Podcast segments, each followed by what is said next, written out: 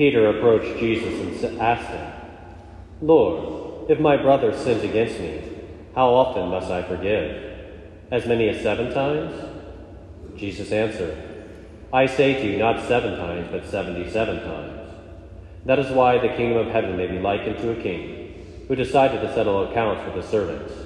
When he began the accounting, a debtor was brought before him who owed him a huge amount.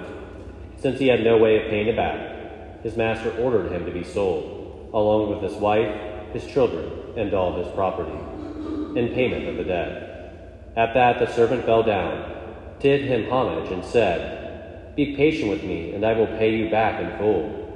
Moved with compassion, the master of that servant let him go and forgave him the loan. When that servant had left, he found one of his fellow servants who owed him a much smaller amount. He seized him and started to choke him, demanding, 'Pay back what you owe.'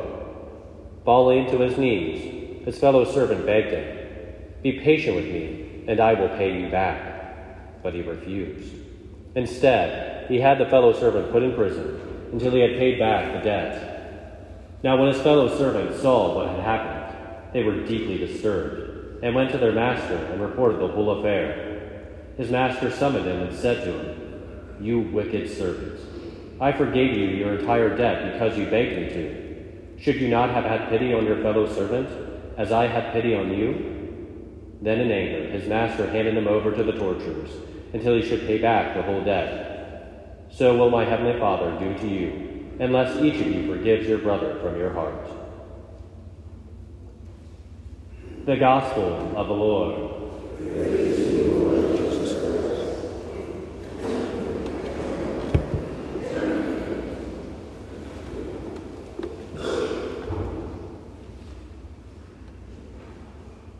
Mercy must apply across our entire lives, and mercy is ultimately rooted in charity. While I was in seminary, I spent a summer in inner city Chicago, and during my time in that situation, that summer there were a number of difficulties. I had to work at a day camp for many of the inner city kids, and just to be quite frank, they did not treat me all that well. And I can remember lamenting to my spiritual director for that summer about how I just couldn't pray. I couldn't concentrate.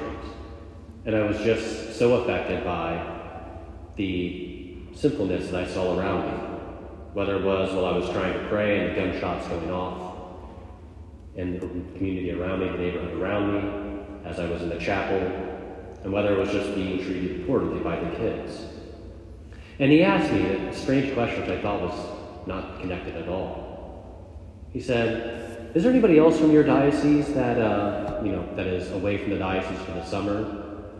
Uh, well, yeah, I was like, "Yeah, there's a number of guys like that." He's like, "Is there any one of them who you don't really like?" And I was like, and immediately one of my brother seminarians came to mind. "Yeah. I want you to write a letter and tell him that you're going to be praying for him all summer and ask him to also pray for you. And tell him what's going on and ask him what's going on in his life." It's like, that's weird. I don't know what that has to do with anything with this. So I did as he commanded me. And odd enough, I wrote that letter, and all of a sudden I began to be able to be more charitable with the kids. And then also this seminarian, who now I call friend, wrote me back a very kind letter. And we began corresponding throughout the summer via writing. But what that showed me was the importance of whenever I hold a grudge against my brother, it doesn't simply affect him. Obviously it affects me too, but it also affects all my other relationships. In today's gospel, it's interesting that we've been focusing so much on Peter, that the Gospel of Matthew focuses so much on Peter, this core part. So we start off with Peter, again, asking the question, Lord, Lord, if my brother sins against me, how often must I forgive? As many as seven times? And the Lord tells him, no, seven times, seventy times. That is, as often as you need to.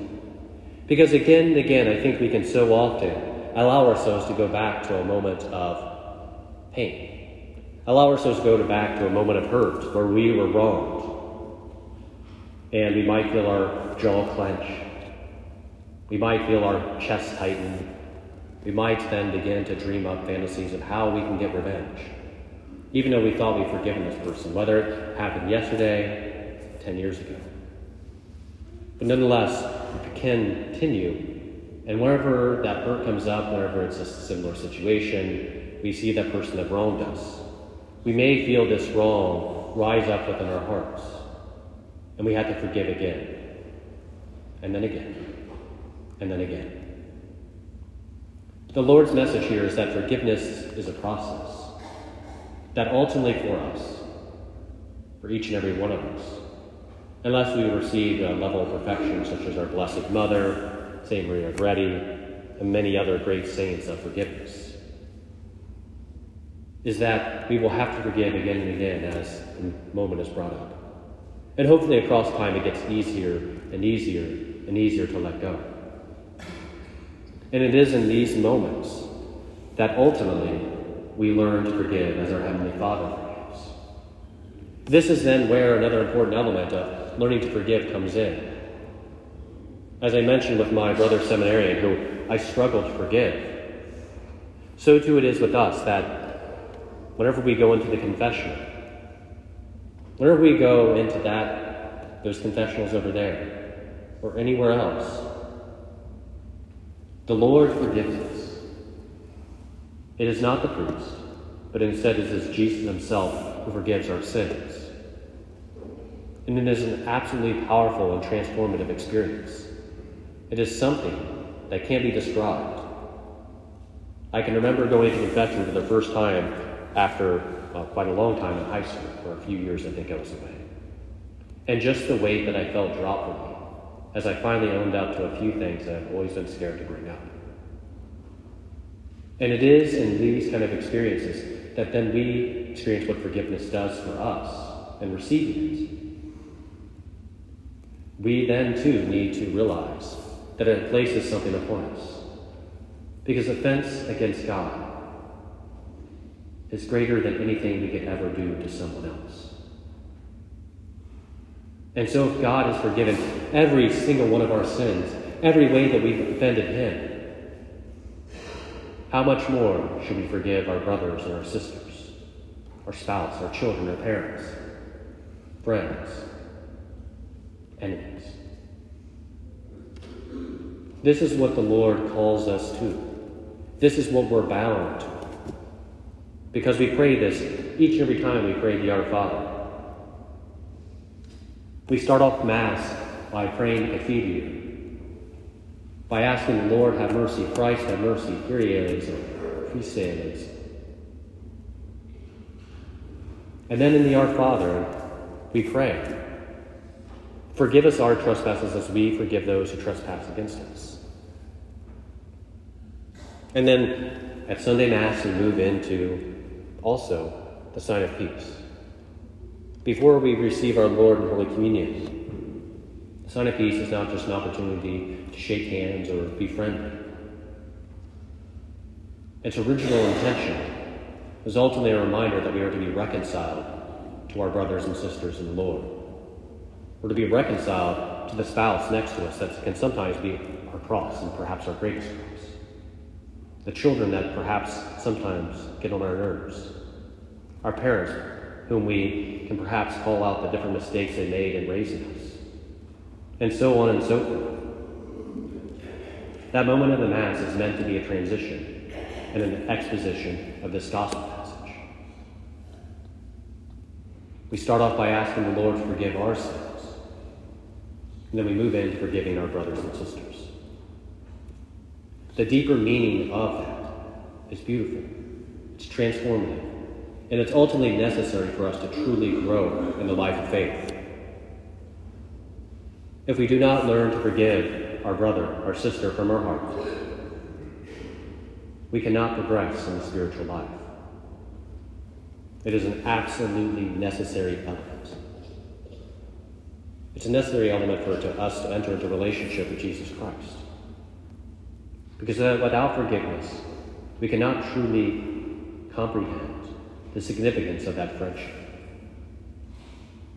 or the fact that each of us in some way had a part in each and every station we see in this church, crucifixion that you see at the center. And yet he wants to be friends with you. Yet he wants to take you and me into his embrace. Yet he wants to forgive each and every one of us.